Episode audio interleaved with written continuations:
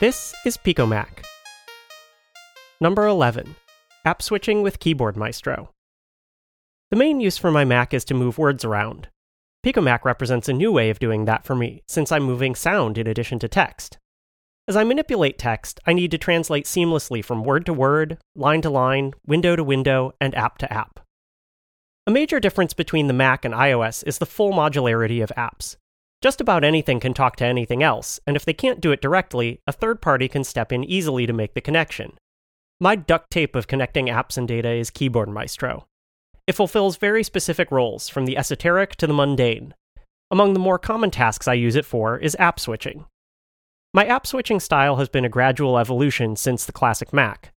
In OS 8, I relied heavily on the tear off app switcher palette. That was the first step beyond navigating to the application via the Finder and double clicking it. On my first OS 10 machine, I started using LaunchBar, and I continue to use it to this day. A Mac without LaunchBar feels lobotomized to me, even though Spotlight has made significant strides recently. It too does much more than launch apps, but that core task is in its name. Press Command Space, type a few letters, even some anachronistic ones work, like ADB for contacts, and you're there. It's possible to get even faster than LaunchBar for one's most commonly used apps by having global hotkeys. Some apps, like Tweetbot, can establish these within their own settings, but that leaves many apps, including first party ones, out of the workflow. Prego, maestro. I've heard of app launching schemes that use number or function keys for the user's top 10 apps, but this requires memorization. Instead, I use a mnemonic system with letters. The trick was to find a combination of modifiers that would never be interfered with by in app shortcuts.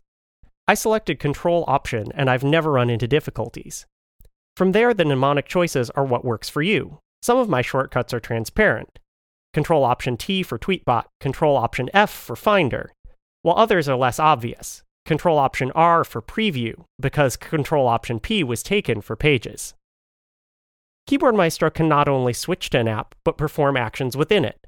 So when I switch to AirMail with Control Option E for email, if there are windows open, it leaves them be. But if no windows are open, it goes to my inbox. For Chrome or Safari, Control Option B for browser, I get a new tab as long as none exist. This augments the app switching behavior beyond what Command Tab or even Launch Bar can provide. And for less commonly used apps, I still have Launch Bar, and yes, even the Finder, to fall back on.